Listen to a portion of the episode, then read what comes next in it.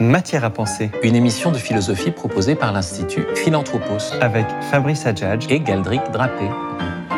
Aujourd'hui, dixième épisode de notre nouvelle saison sur les pères fondateurs de la pensée occidentale, avec Aristote et la question faut-il s'émerveiller des araignées? Parmi les phobies les plus courantes, il y a l'arachnophobie. Nous avons peur des araignées. Et sans cette peur, l'adolescent ne pourrait pas apprécier les films d'horreur qui jouent avec ses craintes. Mais pourquoi, si nous aimons à voir les araignées en peinture, les détestons-nous en réalité? Car les, les araignées sont des prodiges d'organisation. Elles ont huit yeux et huit pattes. C'est le nombre des béatitudes. Elles disposent dans leur arrière-train de filières qui leur permettent de tisser ces merveilles de délicatesse et de symétrie que sont leurs toiles, qui devraient faire l'émerveillement des soyeuses et des dentelières. C'est là ce que nous dit Aristote.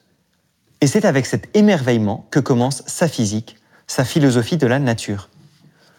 Aujourd'hui donc, nous partons à la découverte de la physique aristotélicienne, et pour ce faire, écoutons un extrait de son ouvrage digne des plus grands naturalistes, Les parties des animaux.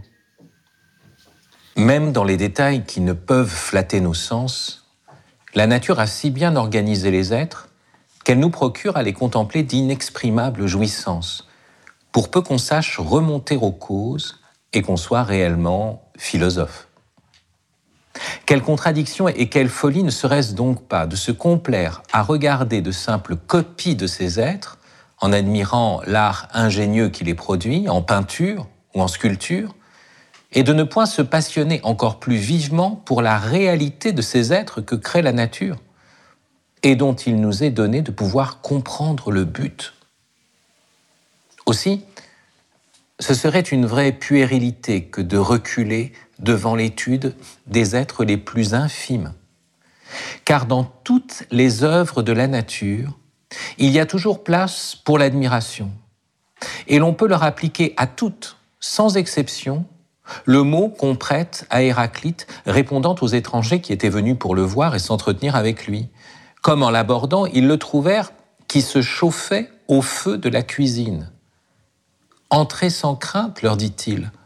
Entrez toujours. Les dieux sont aussi dans la cuisine.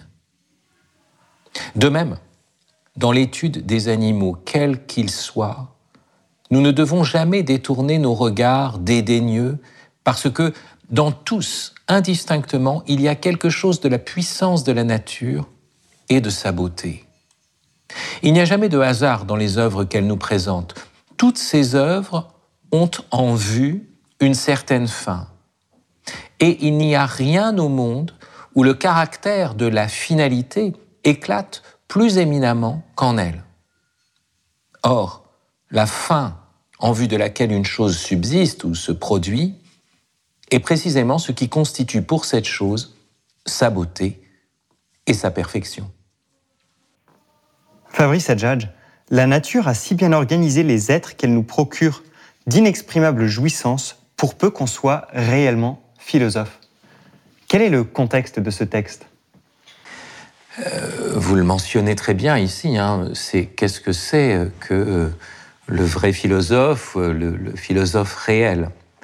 Et euh, c'est très intéressant parce que on pourrait dire euh, que le philosophe est d'abord un, hédoniste de, de la contemplation, hein, celui qui regarde toute chose, toute chose donnée par la nature et qui en tire d'inexprimables jouissances. Alors, il faut prendre les choses euh, à leur commencement, leur commencement le plus bas, et regarder les êtres de la nature. Alors ici, ce sont bien sûr les animaux, et, et mention est faite des animaux, on pourrait dire euh, petits et répugnants. C'est pour ça que la question porte sur les araignées, je suppose. Enfin, euh, voilà, euh, les araignées, s'émerveiller des araignées, oui, parce qu'elles sont petites et qu'on en a peur. Et là, euh, Aristote nous dit qu'il est le propre du philosophe, et donc du philosophe qui est d'abord un philosophe de la nature, que de s'émerveiller devant ces êtres infimes. C'est le point de départ.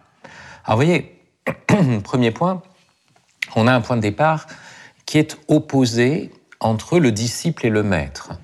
Euh, le maître d'Aristote, c'était Platon. Et la question de Platon, c'est la question du bien. Euh, la question du bien telle qu'il euh, se donne à penser lorsqu'on est un homme, qu'on veut atteindre l'excellence.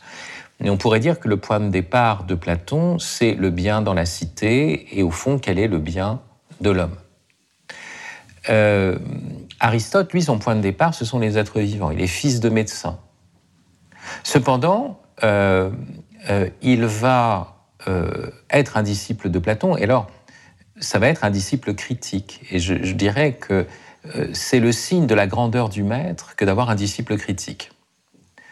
ça nous rend, à mon avis, Platon d'autant plus grand, d'abord parce que tout son enseignement, c'est de dire que transmettre c'est, la vérité, c'est pas la transmettre en fait, c'est faire accoucher l'autre de la vérité qu'il porte, une maïotique. Et donc, de fait, on pourrait dire qu'en faisant d'Aristote ce qu'il est, ou en, lui permettant d'être ce qu'il est, il a été une merveilleuse sage-femme. C'est-à-dire que Aristote a produit un enfant complètement différent euh, de, celui de Platon. Et, ça, c'est le signe, euh, on pourrait dire, de, de, la force de la pensée de Platon, et, surtout qu'il n'a pas fait un clone, qu'il n'a pas fait juste un épigone, qu'il a fait vraiment, qu'il a permis l'apparition de ce penseur, alors un penseur inouï. Euh, on peut s'interroger sur les points de départ de la philosophie, qui ressemblent à des miracles. Hein. Euh, la démarche de, Platon est une démarche, euh, bien sûr, qui s'inscrit dans une histoire, on en a parlé, les sophistes, le siècle de Périclès, euh, la, prédisposition à la réflexion par les poètes, etc. Mais malgré tout, il y a un acte de fondation. Et Aristote est un deuxième acte de fondation de la philosophie. Euh, de telle sorte que le vrai philosophe, héritier, est héritier des deux. Et c'est très important d'avoir cette double identification. la première chose, c'est que Platon euh, est celui qui pose les questions et qui, qui à travers des dialogues d'ailleurs, hein, avec toujours une altérité, euh, ne cesse d'essayer de nous donner à penser. Donc il nous apprend euh, la, manière de penser de la philosophie. Il n'y a pas de système platonicien, contrairement à ce qu'en feront les médios et les néo-platoniciens, les, disciples, disons, enfin les héritiers de Platon, mais qui vont d'une certaine façon peut-être euh, trahir euh, le maître, et Aristote, qui, qui, n'est plus vraiment platonicien, mais qui de certaine façon est, un, est un, vrai disciple, euh, sans trahison, mais, mais, dans la vraie fidélité, qu'il s'agit d'écouter et, et, aussi de, de renouveler, de, de, réinventer à partir de, de, ses propres dispositions intellectuelles. Et Aristote, lui, c'est différent. le point de départ, comme je vous dis, c'est la nature, ce n'est pas la question du bien. Euh, la métaphysique chez Aristote n'a rien à voir avec ce qui est chez Platon. Une remontée vers l'un bien, mais une métaphysique, ce qui vient après une physique. Donc après, d'abord, une contemplation des bêtes, une contemplation de la nature. Et, c'est pour ça que, commence, on pourrait dire, avec ces parties des animaux, D'abord parce que la nature se manifeste mieux dans ceux qui sont à la fois différents de nous et, les plus proches de nous, à savoir les bêtes, mais aussi parce que ça nous montre que la philosophie d'Aristote est éminemment une philosophie de la vie, une philosophie du vivant, à tel point même que euh, la vie morale de l'homme est conçu à partir de la vie. Hein. C'est-à-dire qu'il euh, va décrire le vivant comme une série d'opérations où, un être se, façonne de lui-même, se, déploie de lui-même. Euh, un être vivant, c'est un être qui est marqué par une sorte d'auto-organisation, ce qu'on appelle une opération immanente, où l'agent euh, se perfectionne. Or, c'est ce qu'on voit dans le vivant, hein, ce mouvement qui va de l'imparfait au parfait. Or, d'une certaine façon, la vie morale, chez Aristote, alors ça passe par des actes libres, par l'acquisition de vertus, par des apprentissages, parce que l'homme est un être social, c'est pas de soi-même qu'on fait, par des héritages. Mais malgré tout, le mouvement de la vie morale, c'est le mouvement du déploiement de la vie humaine. Donc, qu'est-ce que c'est qu'un homme pleinement vivant? Vous voyez, pour Aristote, l'homme juste, c'est l'homme excellent, l'homme vertueux, mais cet homme vertueux, c'est l'homme le plus vivant. Donc on part ici, bien sûr, euh, des animaux et on contemple dans l'organisation des animaux le, rapport à une finalité qui va servir de modèle d'une certaine façon à tout le déploiement euh, euh, de la pensée aristotélicienne, y compris en, métaphysique, bien sûr, mais aussi en, morale. Fabrice Adjadj, vous, vous parlez rapidement de cette, de cette cause finale qui, dans la fin de ce texte que nous venons de lire, prend une place éminente. c'est comme si cette finalité était la perfection de l'être, et en même temps, elle semble être aussi un point de départ pour cet être, point de départ de, sa beauté, et pour nous, de la contemplation de cette chose. Donc la finalité serait à la fois un aboutissement d'un certain processus et le point de départ d'un nouveau processus. Oui, on pourrait dire que Aristote est euh, le penseur de la primauté de la finalité on pourrait dire par exemple que, de l'autre côté, euh, la pensée moderne est plutôt du côté de l'efficience. Hein. Euh, comment la chose s'est-elle produite? Comment on peut produire des tas de choses? Vous voyez, ne sait pas tellement le but. L'important, c'est d'accumuler une forme de puissance indéterminée. Par exemple, la notion même d'énergie. Pour nous, la notion d'énergie, correspond à l'électricité, le pétrole. Et donc c'est une puissance. À quoi est-ce qu'on va s'en servir? On ne sait pas. Euh, on peut s'en servir à ceci ou à cela. C'est une énergie informe, indéterminée, et on en fait ce qu'on veut. Alors que c'est très intéressant, celui qui a donné un statut philosophique à ce mot, énergie, energeia, qui va être traduit par actus, acte en, latin, euh, par Thomas d'Aquin notamment, euh, lui conçoit toujours l'énergie comme ce qui est toujours formé, déterminé en vue d'une fin. L'énergie euh, d'un vivant, c'est précisément les actes qu'il va accomplir en tant qu'il est tel ou tel vivant. Par exemple, l'énergie de l'oiseau, c'est de chanter ou c'est de voler. Donc, vous voyez, il y a une énergie qui est toujours finalisée. On est dans un monde, avec Aristote, où toute chose tend vers une certaine forme de perfection et qu'est-ce que c'est qu'un être naturel chez Aristote? Euh, C'est pas simplement un être qui serait euh, euh, indépendant de l'art humain ou comme on le définit aujourd'hui, un être pas, que l'homme n'a pas touché, n'a pas artificialisé. Un être naturel, au contraire, c'est un être qui, fonctionne comme, pourrait dire, une œuvre d'art.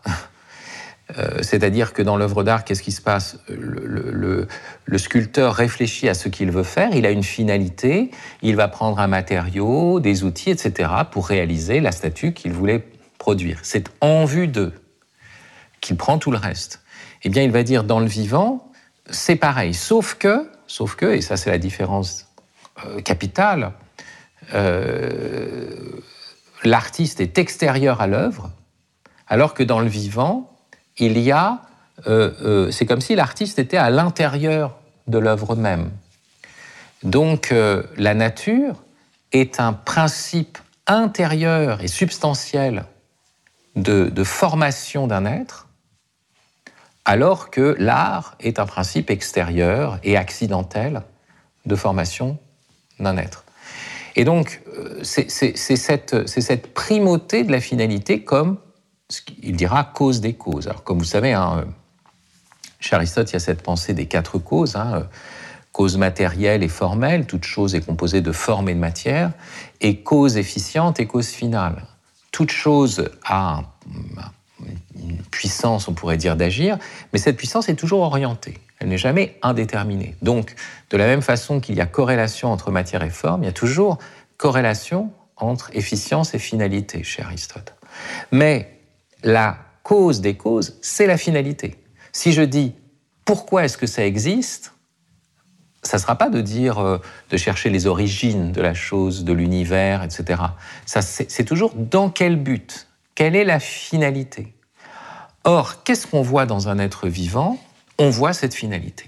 C'est-à-dire que, on va voir par exemple, c'est le principe d'un organisme. Euh, l'araignée a huit pattes, elle a euh, un abdomen avec des, filières, elle est capable de faire des toiles, et tout ça s'organise, se coordonne pour pouvoir produire cet acte qu'il y ait de tisser sa toile, euh, de vivre comme une araignée, si j'ose dire, et de pouvoir envelopper ses proies, euh, de pouvoir les capturer dans cette toile, etc. Et donc on voit bien qu'une série de choses se mettent en place, des choses qui sont diverses, se mettent en place en vue de réaliser une perfection. Donc vous voyez, c'est ça qui est très étonnant. Vous avez un embryon qui est informe, vous avez quelque chose qui est informe, et on le voit s'organiser pour réaliser quelque chose qui est la maturité, la, perfection de tel ou tel animal, de telle ou telle plante. Or, Aristote nous dit, ben, c'est comme si le projet était à l'intérieur de cette matière et qu'elle était marquée par ce projet, comme si elle était aspirée vers cette finalité. Vous voyez, c'est ça qui est étonnant. Le mystère de la finalité, c'est qu'elle apparaît à la fin dans ce qu'on appelle l'ordre d'exécution, mais qu'elle est là avant dans l'ordre d'intention, puisque tout est euh, euh, c'est une intention ici naturelle. Hein. Euh, Aristote ne dit pas qu'il y a quelqu'un qui pense derrière ou il y a un super ingénieur derrière. Non, non. Ah, il y a comme une intentionnalité à l'intérieur du vivant qui fait qu'il il tend, intentio, c'est vraiment être tendu de l'intérieur vers justement une finalité, l'apparition de sa forme complète, parfaite. Vous écoutez Matière à penser, une émission de philosophie proposée par l'Institut Philanthropos, avec notre question aujourd'hui faut-il s'émerveiller des araignées?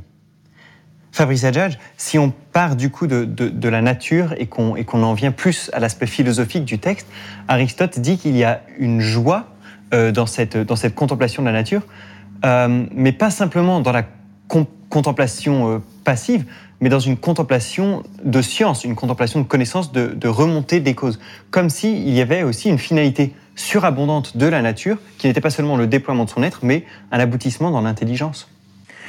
Oui, c'est-à-dire qu'on pourrait avoir une, conception complètement passive de cette euh, contemplation de la nature. On pourrait dire, euh, on ouvre une, une, encyclopédie des animaux et on voit euh, la beauté du plumage, je ne sais pas moi, d'un paradisier de Papouasie. Et, à ce moment-là, on se dit Ah, quel bel oiseau. Cependant, quand on dit cela, euh, on est dans un registre qui est purement esthétique, de, simples sensations. Et c'est vrai qu'ici, la notion de beauté, chez Aristote, elle n'est pas que esthétique, en fait. Elle, a une dimension intellectuelle et elle, est proprement, euh, on pourrait dire, une, une, une beauté euh, on va dire, euh, lié à, un déploiement théorique, à un déploiement scientifique, effectivement. Je vois la beauté de ce plumage, et, la première chose, premier émerveillement, donc je suis, je suis étonné, et je constate qu'il y a des symétries, je constate qu'il y a des couleurs, je constate euh, toute une, série de choses, et je me dis, mais comment, comment ça se fait? Comment ça se fait? Et à ce moment-là, je vais entrer dans, le détail de l'organisation de cet être. Et là, je vais passer d'un premier émerveillement, on pourrait dire sensible, naïf, à un second émerveillement, qui est l'émerveillement devant l'organisation des êtres. Ça, c'est un, point fondamental. Et vous voyez, ça ne va pas de soi hein, de, de, rattacher la beauté à la finalité. C'est vraiment déjà un point de vue de quelqu'un qui est réellement philosophe. C'est-à-dire euh, qui ne dit pas simplement euh, euh, ça, me touche à travers ma vue, à travers mon ouïe, j'ai entendu une belle musique, etc. Mais qui se dit ce qui me touche dans, mes sens, c'est parce qu'il y a un ordre. Et maintenant, je vais essayer de comprendre cet ordre. Alors, il y a une symétrie, mais pourquoi cette symétrie? Et en avançant, c'est ça qui est très beau, loin de dissiper euh, comment dire, c'est pas un désenchantement. Voilà. On pourrait penser, et, on pourrait dire, euh, la science moderne procède par mode de désenchantement. Ah, tu t'émerveilles de ceci, mais ceci n'est que cela.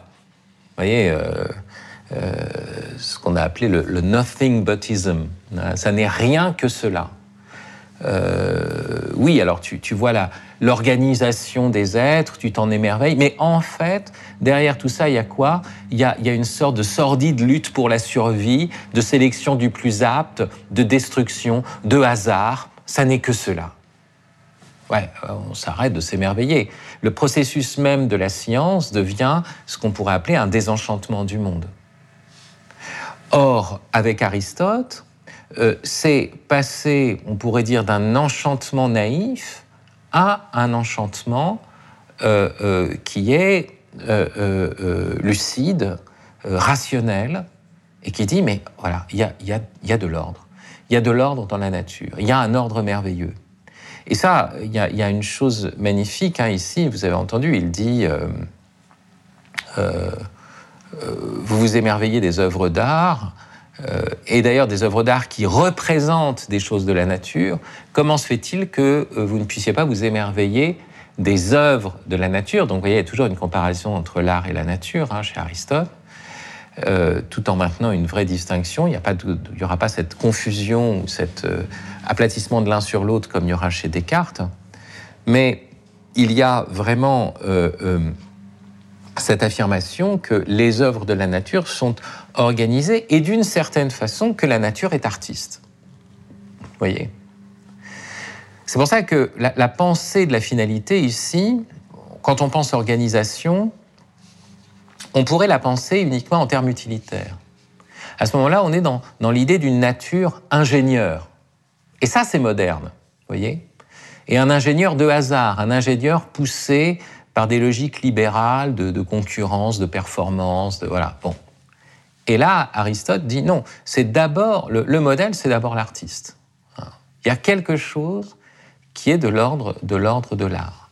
Donc c'est pas tellement la beauté qui est réduite à une finalité organisationnelle comme dans des buts utilitaires, c'est plutôt l'organisation qui est pensée comme comme beauté. Fabrice Adlage, euh, Aristote dit à la fin de son texte que dans tous les vivants, indistinctement, il y a quelque chose de la puissance de la nature et de sa beauté. Euh, et vous dites que, pour Aristote, la, beauté est d'une certaine, euh, la nature pardon, est d'une certaine manière artiste. Est-ce que euh, on pourrait voir là-dedans soit une forme de panthéisme, soit une forme de, participation de toute chose au divin? Est-ce qu'il y a cette pensée du, du, théologique en, en Aristote ou pas? Alors, il faut bien voir que, en philosophie de la nature, on est en philosophie de la nature. on n'est pas en métaphysique. Et, donc, il s'agit simplement de dire, voilà, il y a un principe interne de développement. Euh, il y a dans, tout être vivant euh, quelque chose qui, ressemble à un déploiement artistique, mais pourtant, on ne voit pas l'artiste n'y a pas d'artiste. Je veux dire, la beauté de la fleur, c'est pas la fleur qui a dit tiens, je vais m'habiller comme ça aujourd'hui, je, vais mettre telle couleur, je vais. Non, il n'y a, pas de, d'intentionnalité réfléchie. Voilà. Et le propre de l'intentionnalité naturelle, c'est que euh, ça n'est pas réfléchi. On pourrait dire c'est c'est intelligent, mais il n'y a pas d'intelligence. Hein. Euh, quand on voit une Ophrys bourdon, par exemple, hein, ce type d'orchidée, qui, euh, qui imite le bourdon, comme si elle avait une connaissance du bourdon pour pouvoir l'attirer et, le faire participer à sa fécondation, mais qui aussi a un pétale qui sert, un pétale qui sert de pédale, de pédalier, de telle sorte que quand le bourdon se pose eh bien, euh, comme des antennes, vous voyez, ce, pli de la, de, la fleur et dépose le pollen sur le don du bourdon. Donc on pourrait se dire, ah, on dirait qu'il y a des ingénieurs, des mecs qui ont pensé ça, etc. Donc un artiste plus un ingénieur plus un... Bon, euh, non, il n'y a ni artiste ni ingénieur. Donc en fait, il y a un, un, mystère de cette intentionnalité naturelle chez Aristote, et il dit, voilà, c'est ça ce qu'on appelle la nature. Alors, dans un second temps, éventuellement, on peut se dire, bon, mais qu'en est-il de cela? Qu'est-ce que ça veut dire? Et il faut dire que, que, que c'est pas si clair que ça chez Aristote.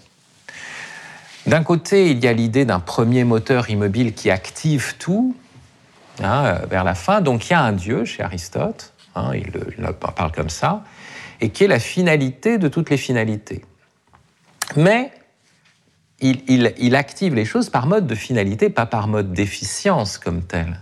Donc c'est pas comme une intelligence formatrice qui serait à l'origine. Ça, à la limite, c'est presque plus chez Platon que chez Aristote. Hein. Un Dieu intelligent qui, à partir d'une matière, forme les choses. Non, là, c'est plutôt la nature. Alors voilà, elle a une sorte de dynamisme interne qui fait qu'elle tend vers l'accomplissement de ses finalités, mais pour accomplir ses finalités, elle doit être attirée malgré tout par une cause première, un premier moteur qui fait tourner le ciel. Ce ciel tournant euh, va lui-même euh, faire créer le mouvement dans tout le reste du cosmos, dont le mouvement des vivants. Donc c'est difficile à dire. Aristote n'est pas un panthéiste, c'est pas quelqu'un qui croit à une âme du monde, mais c'est pas non plus euh, quelqu'un qui croit en un Dieu créateur.